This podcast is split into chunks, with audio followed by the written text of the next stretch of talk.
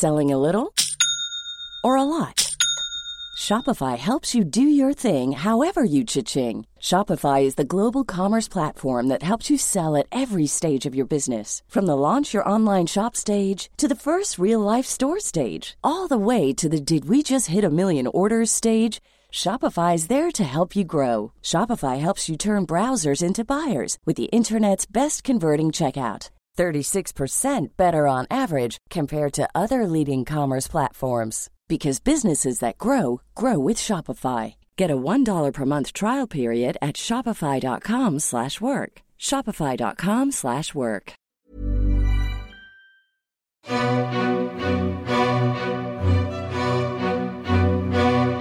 Today, Samuel Pepys is chiefly famous as a great writer.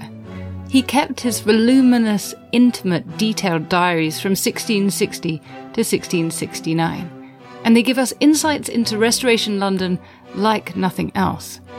His journal is a fascinating source on his society, but not just about his own life, but the lives of the people around him whose experiences went otherwise unrecorded.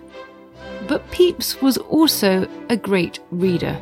In a lovely line, he wrote of how he desired to read above almost everything else my eyes which would be reading. Through his love of books, we can learn about how people read in the 17th century. His diary, his surviving papers, and his huge extant library can tell us about reading habits, literacy, and the circulation of books and ideas. You may never have thought that you needed to know this, but I promise you it is revelatory and really helps us see the realities of life in the past in a new way. And the person who has done the work to bring those revelations to us is Dr. Kate Loveman, Associate Professor in English Literature at the University of Leicester. She has edited and annotated Pepys's diary for Everyman, and her monograph, Samuel Pepys and His Books, Reading, News Gathering and Sociability 1660 to 1703 was published by Oxford University Press in 2015.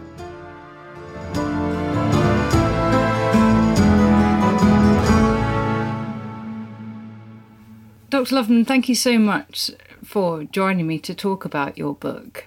It's a really interesting way into thinking about a character we know well and behaviors that we might not have thought about that much in the past.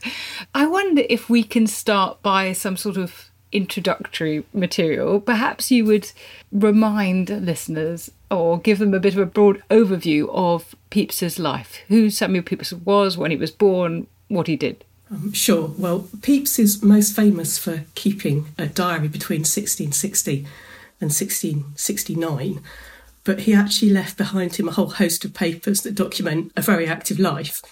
So he'd been born in 1633 and he was the son of a tailor. So not tremendously well off, but he got himself a scholarship to Cambridge. And after that, he was working for one of his cousins, Sir Edward Montagu, who, on the restoration of Charles II, became the Earl of Sandwich. So Pepys's career kind of took off with the restoration because his cousin got him a job as clerk of the acts to the Navy Board. And the Navy Board was responsible for supplying and equipping the fleet. This meant that Pepys started to acquire influence, he started to acquire money, and he was tremendously diligent in his job. So he soon became the person to go to for that area of the Navy. So his diary, which he starts in 1660, is documenting that social rise and all the delights of Restoration London that he's encountering at that time. In 1669, he stops his diary because he fears he's going blind, but his very impressive rise in the Navy continues. He becomes secretary for the Admiralty Commission and then secretary to the King in his role in the Admiralty.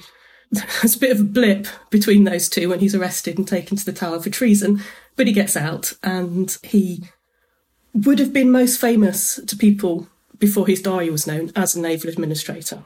So he continued in that role. He then retired and continued to collect a lot of books, which is something that we see him doing in his diary. And he left those books with the diary behind him to his old college, Magdalene in Cambridge.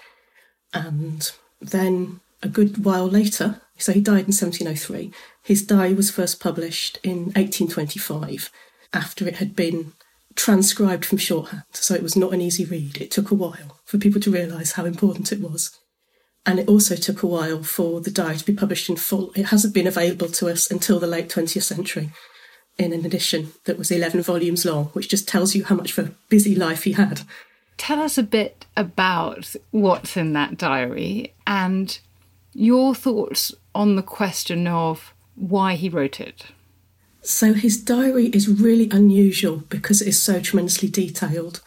A lot of people in the 17th century who do keep diaries might note, for example, things to do with their health or religion. Pepys will take us on his daily round, so he'll tell us who he talked to in the alehouse, he'll tell us about encountering servants, he tells us about the latest gossip, which, as he becomes more powerful and influential, includes the latest gossip from court. So there is you know, scandalous material of various kinds. He tells us about his fights with his wife, his feuds with his neighbours, who are also his colleagues.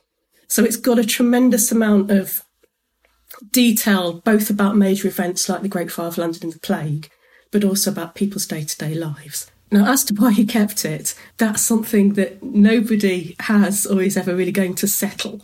He's clearly keeping it for a number of reasons. He's starting it at a point where the country is in political turmoil. He starts it on the first day of a new decade, 1st of January 1660. And he also tells us at various points that he's keeping it for sort of his own protection in some ways, that he's noting down something because he wants to be able to remember it in case somebody accuses him of something later on. I'm very persuaded by the idea that has been put forward that this is one of Pepys's ways of tracking his social status. And so we see him, Mark Dawson sort of makes this argument that we see him thinking about what other people think of him.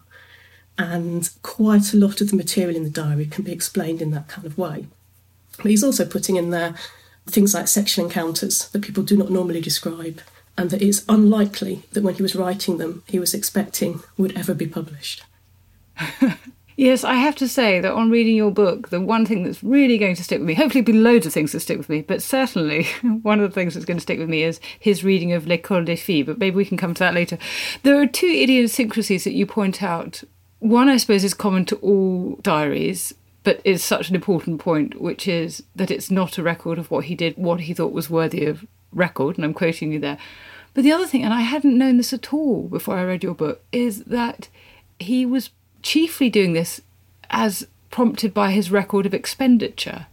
And I wondered how that relationship between his spending and the diary skews what we have in it. Yeah, it certainly seems that he started out. So, to sort of give a bit of context, Pepys's diary, as we've got it today, has been shown to be the result of having gone through a succession of note keeping activities. So, one of the things that survives in certain parts of the diary is the kind of original spine of this diary, which was his record of what he spent as he went around London. And he seems to have then built on that with notes and got more and more expansive. So, certainly if I start the diary, it is much clearer that that is what is going on. You can see he's kind of learning his craft, such as it were. And as it goes on, he gets more and more copious. I think while it's really helpful to be mindful of what lies behind this record, certainly by the time he gets partway through the diary, it's no longer the case that we sort of have to be worried about things being left out because they weren't in their financial expenses because he's kind of slightly moved on from that way of thinking. He no longer needs to catalogue his financial expenses in quite the same way because he's got more money. So he's kind of freer to write about what he wants. And that old method of keeping a sort of record of what he's doing is, in terms of bits of expenses around London, is clearly still helping him a bit. It makes it more likely that some things will end up in the diary if they involve spending money. I'm not sure to what extent it means things are less likely to make it in there if they don't involve spending money. If they were interesting or fun or remarkable, they still stand a good chance of getting in there. Right, so they're only unlikely to be there if they are mundane and commonplace and something that's happening habitually, perhaps. I've been trying to think more lately about what doesn't get into the diary And that's the kind of thinking that you have to do by recognizing when Pepys is commenting on something because it's unusual. So sometimes he'll say, I didn't read prayers to the family today because I was drunk. Having never mentioned that he was reading them regularly beforehand, but clearly he had been reading, you know, every Sunday there had been prayers. It's just that that didn't make it in because it was normal. So if you look out for those kinds of comments in the diary about what is unusual, or you know, sometimes a servant is hired and we hear about the details of their hiring because it's unusual. That tells you about what is probably going on behind the scenes that we're not getting written down because it's so normal and boring to him. Yes, I had an equivalent situation. Some of my work has drawn on consistory records from France in the 16th and 17th centuries, which happened against the backdrop of the French Wars of Religion. And one of the things the records never mention is war, except occasionally you'll get a soldier popping up somewhere or whatever. And and I had to conclude it was just because it was ubiquitous. Now we're going to be thinking about literacy and uh, chiefly about the history of reading. And obviously, Pepys was self evidently literate. But how common was literacy in this period? And I know I'm asking a difficult question. So, can we talk about some of the complexities of measuring literacy in the 17th century as well? Yeah. So, there's been some really good work and continues to be some really good work done on trying to measure literacy. So, one of the things that has emerged and continues to affect how people think about this is that reading and writing were taught as separate skills. So, you learned to read first and then maybe you learned to write. And this means that literacy, as in the ability to read, particularly printed texts, was probably much higher than we would get by measuring what is called signature literacy, that is, people's ability to sign on documents. So, particularly for women who might be making a mark on a document, that is no indication that they could not read. And there's been some very interesting work done lately that suggests that if they were initialing documents, that probably indicates a, a, pretty high level of ability to read or that they continued to sort of mm. acquire reading skills. So when I was writing about Pepys, I was kind of on the lookout for information that might help us think about this kind of problem. And one of the things that came sort of began to emerge was that the female servants in Pepys's household seemed to be pretty functionally literate. The references to one of them owning a book, they're being encouraged to read prayers at various points, and there's one bit where Pepys gets very cross because the servants have brought in a meal that's been taken out to the cook and cooked in the cook's dishes, so that the cook would be at a service down the road, and this meal has been brought back in in the same dishes that the cook has supplied. And this is a tremendous social faux pas, apparently. And it's obvious, says Pepys, that this, these are the cook's dishes because they had the cook's initials on them. So that kind of everyday experience means that, you know, if you're the cook, first of all, it's worthwhile writing your initials and people can understand that at least on the level of a mark. But also that if you're a servant, there are certain advantages in being able to recognise that that mark there is somebody's initials and that that's going to look obvious. You know, there's kind of basic literacy that you might begin to pick up in ways that aren't to do with things written in paper. So, yeah, it was kind of aspects of literacy coming across in Pepys's diary that I hadn't really had to think about before, and that was really interesting to me.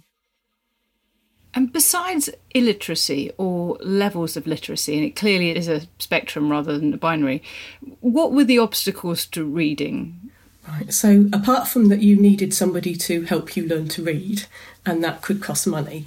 The light, lighting was difficult. So, quite a lot of reading seems to have gone on by the fire or using tapers or candles, and those would have cost money. So, we, we find in people who've often written their memoirs, having had a poor childhood, that this was a problem for them.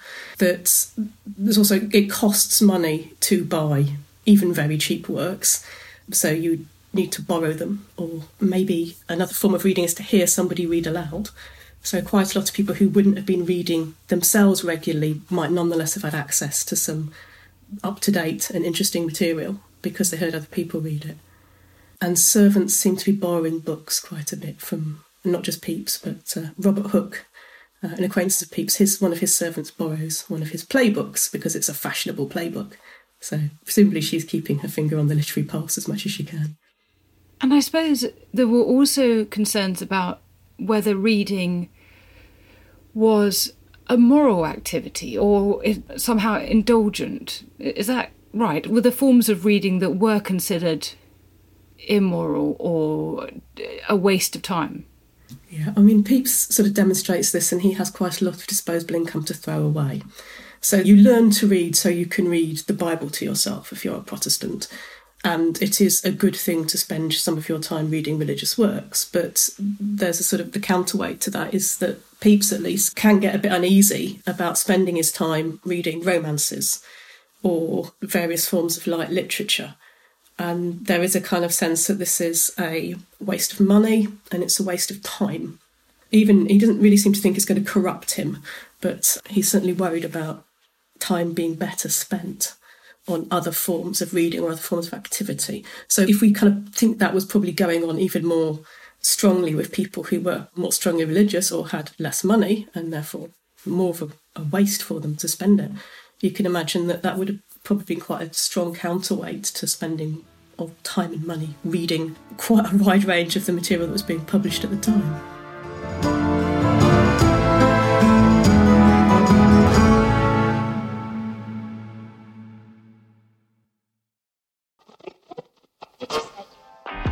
Aeroplanes, spacesuits, condoms, coffee, plastic surgery, warships.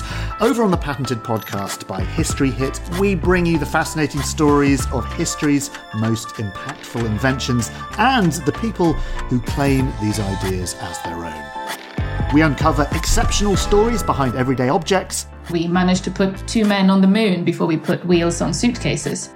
Unpack invention myths so Le Prince's widow immediately becomes certain. Thomas Edison stole her husband's invention, and her husband disappeared around the same time, can only have been eliminated by Thomas Edison, who at the time is arguably the most famous person in the West. And look backwards to understand technologies that are still in progress. You know, when people turn around to me and say, Oh, why would you want to live forever? Life's rubbish. I just think that's a bit sad. I think it's a worthwhile thing to do. And the thing that really makes it worthwhile is the fact that you could make it go on forever.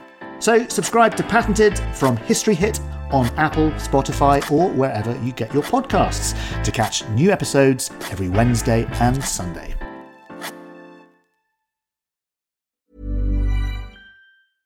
Selling a little or a lot? Shopify helps you do your thing however you cha-ching. Shopify is the global commerce platform that helps you sell at every stage of your business. From the launch your online shop stage to the first real life store stage, all the way to the did we just hit a million orders stage. Shopify is there to help you grow. Shopify helps you turn browsers into buyers with the internet's best converting checkout. 36% better on average compared to other leading commerce platforms because businesses that grow grow with Shopify. Get a $1 per month trial period at Shopify.com slash work. shopify.com/work. When you need mealtime inspiration, it's worth shopping Kroger, where you'll find over 30,000 mouthwatering choices that excite your inner foodie. And no matter what tasty choice you make, you'll enjoy our everyday low prices, plus extra ways to save, like digital coupons worth over $600 each week. You can also save up to $1 off per gallon at the pump with fuel points. More savings and more inspiring flavors make shopping Kroger worth it every time. Kroger, fresh for everyone. Fuel restrictions apply. Join us this month on Gone Medieval from History Hit.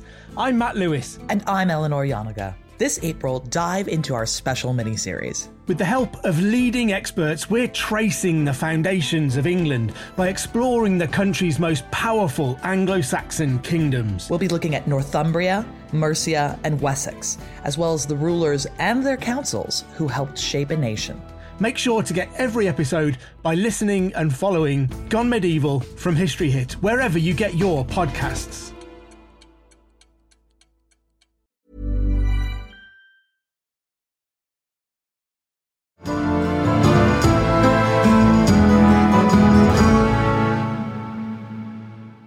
You mentioned that people might hear books read out loud. What else can we learn from Pepys's diary about or how he read himself, or how his household or, or Restoration Londoners more generally read as, as a practice?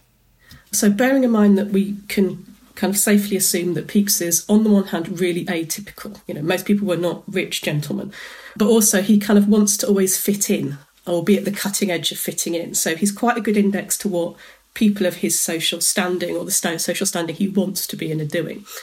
And he tells us a bit about what other people are doing. So, what can we learn? Well, we learn, for example, as I mentioned, that prayers are being read, and there is some encouragement from householders who are doing their job to keep their servants literate or to get them literate in the first place in households such as Pepys's. We hear about ballads being read at events and sung at events and kind of carted around in people's pockets, about people lending each other books. So the women in Pepys's circles are lending each other biographies and plays and romances and that kind of thing it's, there's a kind of wealth of information in Pepys's diary. He is reading in some fairly unusual circumstances, but I think probably much more usual then. So, for example, he will read while he's walking. He regards that as a normal thing to do. He'll take a book out and walk in the fields. And from various kinds of other, including medical books, are suggesting that this is actually quite a good thing to do. You know, don't shut yourself up and read in your dark room. It could be really bad for your health. Go out and walk while reading the book. So people, I think, must have been navigating some uh, hazards if they were doing that. But uh, evidently, people thought it was worthwhile. Having once fallen over whilst walking, reading, albeit in high heels, I realised that that could be a problem. But that's such an interesting idea that there are different places where people are doing this.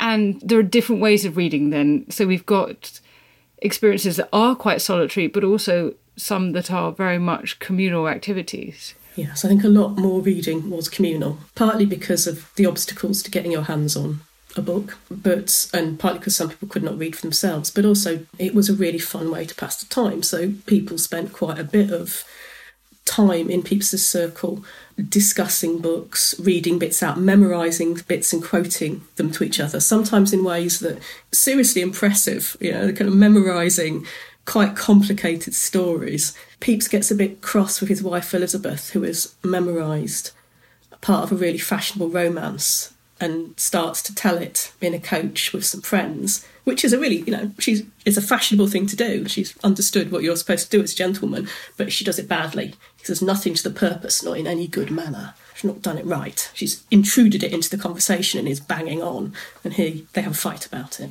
So yeah, clearly there were ways, you know, people put effort into their reading and to, into memorising so they could entertain their friends, among other reasons. That's fascinating. Yes, but you can't just do it just to show off, dear. You've got to find a way to do it naturally in the conversation. You mentioned earlier that whilst we've got his journal that gives us this remarkably detailed insight into what actually is only a fraction of his life, it's actually far from the only record of his survived. So, could you tell us about what else exists and what potential use they are, I suppose, to us as historians. So he was keeping a number of different kinds of records, a lot of them professional records. So we've got correspondence that he was writing as part of his Navy role. We've got family letters and letters between friends that go on throughout his life. Really helpfully for my purposes, he kind of stockpiled a lot of papers that he never quite got around to sorting out which have survived. And this includes things like shopping lists and sort of notes reflecting on various topics. So I was able to use those against his reading in the the diary, sometimes to tell what the diary was a better reflection of his reading, for example, than his library was. He, the books he chose to keep tell us not necessarily what he read, but what he wanted people to either be able to access or to think he read, or that he thought that people should read. And it was helpful to be able to balance those two against each other. He was really very conscious about what he left behind him, and that included having spells burning things. He says this in his diary, and he says it a number of times in his other correspondence that he's been getting rid of stuff that it would not be good for people to see. So, you know, who knows what that was. Now, let's have a think about the sort of things he was reading. We see this, I don't know if this is right, I think we can see this sometimes as a kind of moralistic age. I wonder if we can learn something from Pepys about how books were read as self help guides, so for improvement for the reader. I was very keen on certain kinds of conduct manuals. So this was a kind of booming genre in the Restoration. One of the things they had that were a bit like self help manuals. And you could get conduct manuals for all kinds of different stations of life including being a female servant and including being a courtier.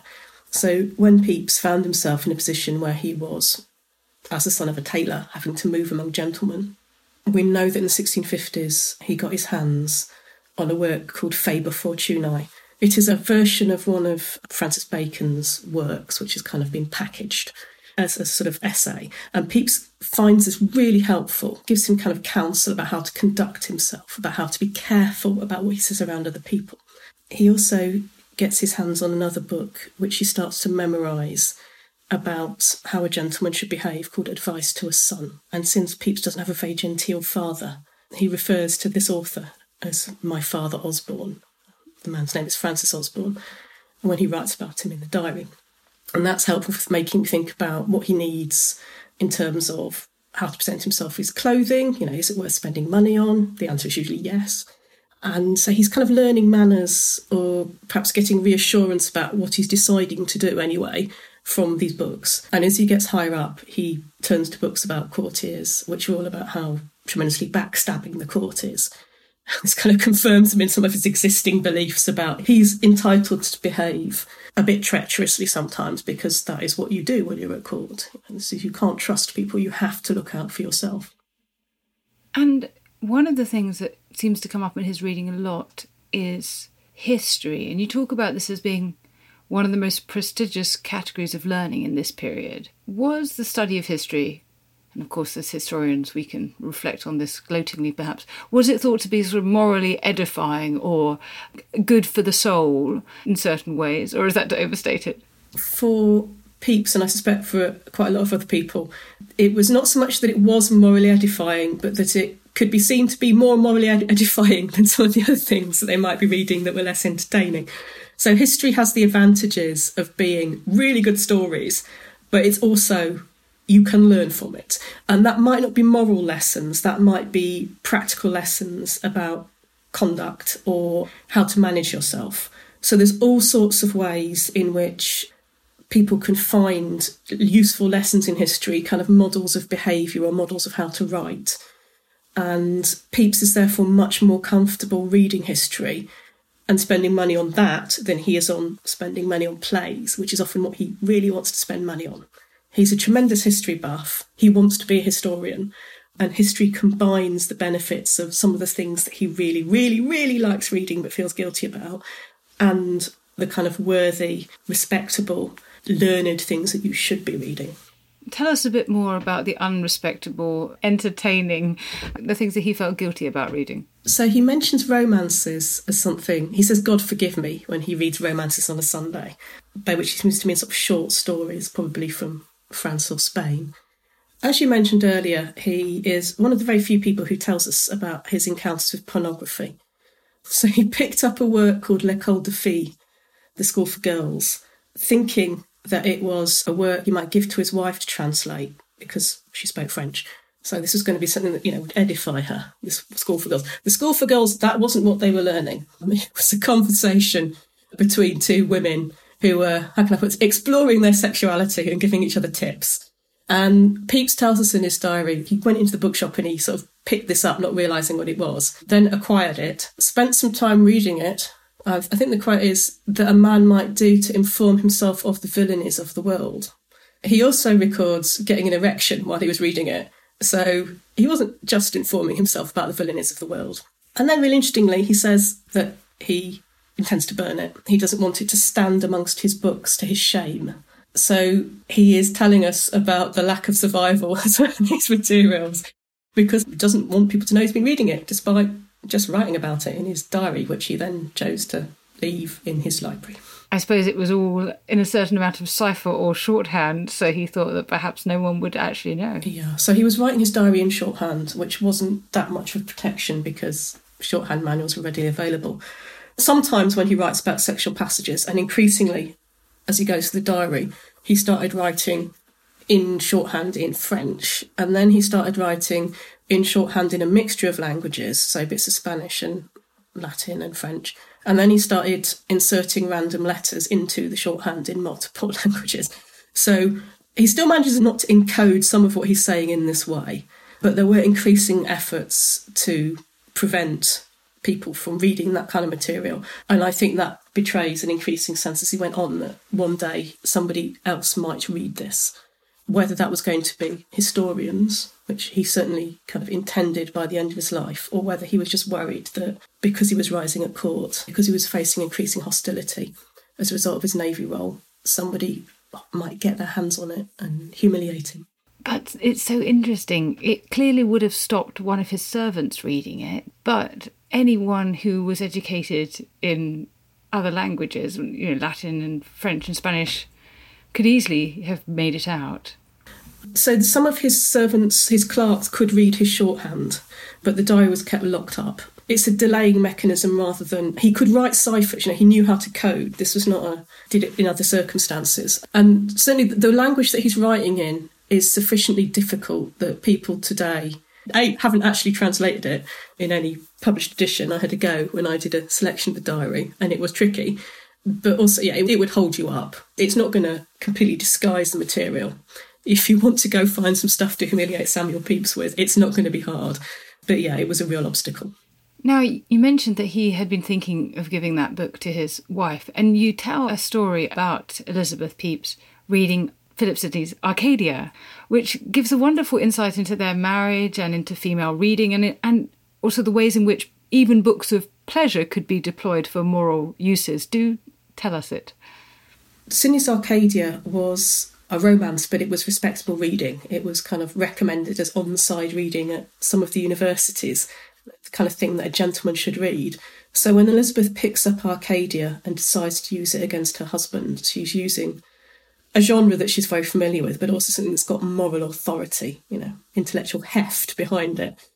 And the circumstances in which this happens are that they have had a fight. They had a fight about the servants before Christmas, which resulted in Pepys hitting his wife and blacking her eye. And this was awkward because she couldn't go out and he felt bad about it. There's then signs, and we've only got Pepys's sort of account of this, that Elizabeth is thinking this over and she says that she's not going out during Christmas. She stays home and I think parties with the servants more vigorously than usual. And then Pepys goes out shortly after Christmas and on a day in which she's been out all the time and has incidentally seen one of his sexual partners, comes back and finds that Elizabeth has got her hands on the Arcadia and something she's very familiar with, and makes him read out a section on husbands being jealous and the damage this can do. And the damage that jealous husbands do is, according to Sidney, in at least a couple of places, drive their wives to think about fornication and adultery in a way their wives hadn't previously entertained, puts ideas in their heads. And Pepys says she maliciously caused him to read it and it stuck in his stomach to do so, but he sort of made a good fist of it. It looks like what Elizabeth did was go to the back of one of the more recent editions of Arcadia, where there is, I'm not sure it's in the back, it might be in the front, and there's an index anyway, under which there is jealousy. And this can direct you to various bits. So it, it sounds like she might have been using Arcadia as a kind of self help book for dealing with a difficult husband in a way that he had no comeback to. You know, she won that round. And it wasn't that long afterwards that she was out and about again, having uh, sort of I think, previously threatened that she would continue to stay in. Again, she seems to be trying to work out how far Pepys was kind of prepared to endorse her being solitary. What he would have to say to that, the idea being that he would object.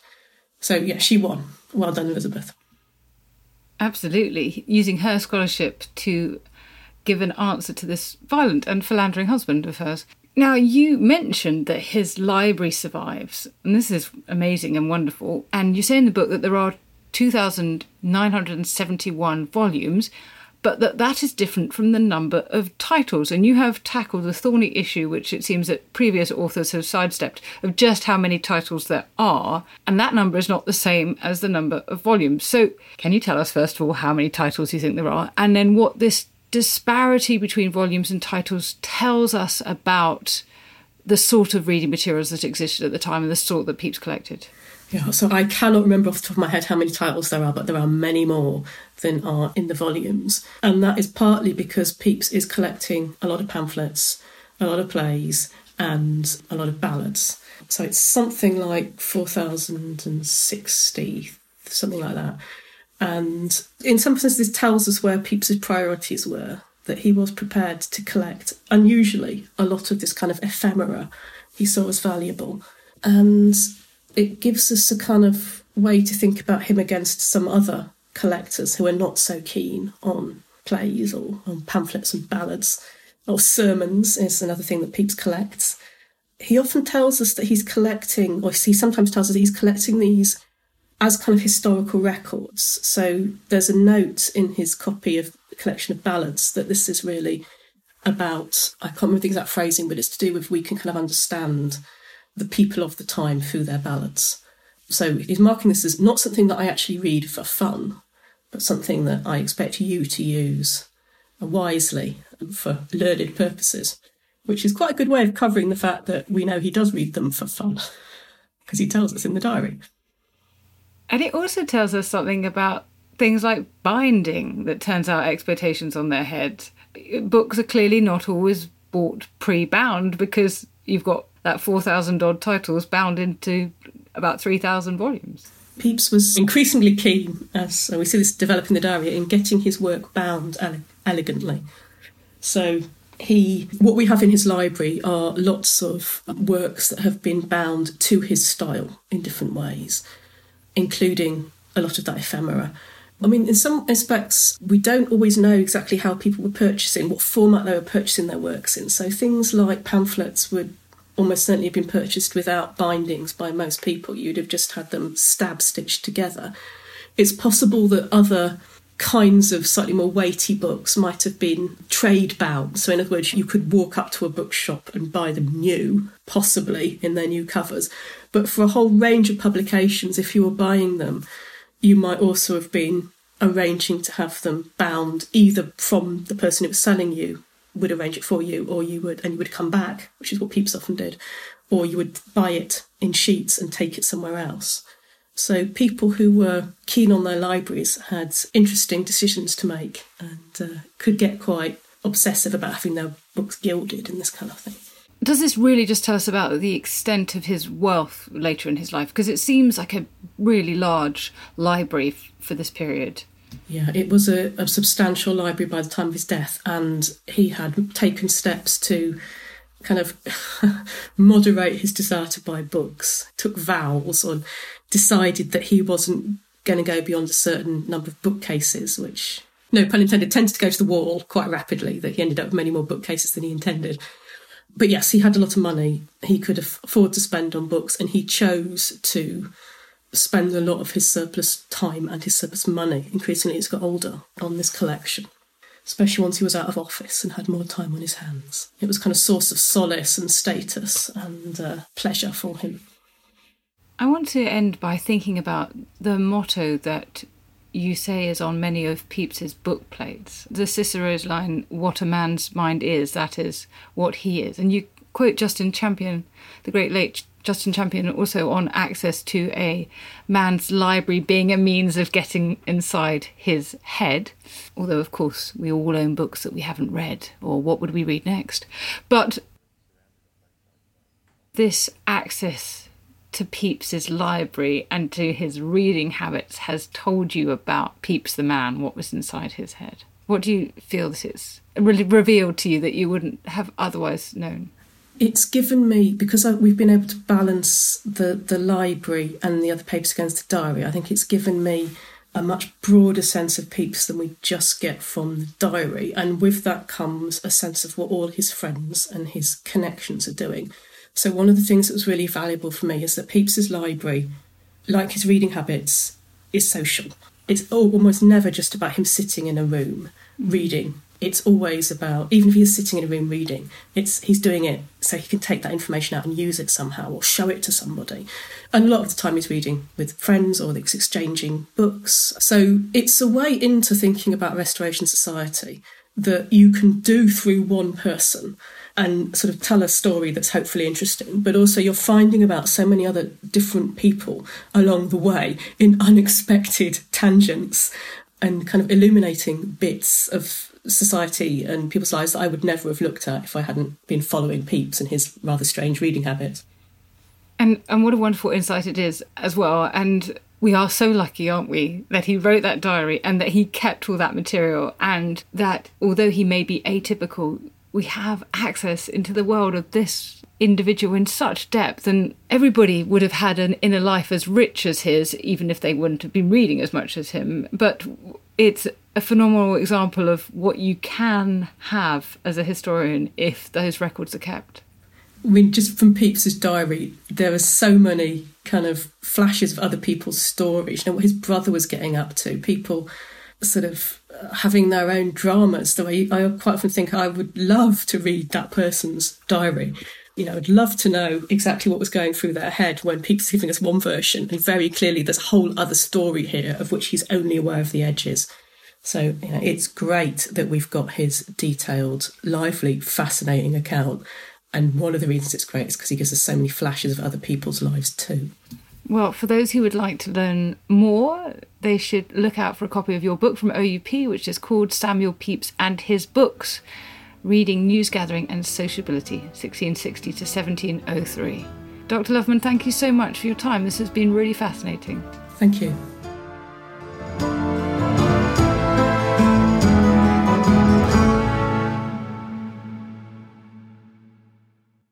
Thank you for listening to Not Just the Tudors. I hope you enjoyed today's episode.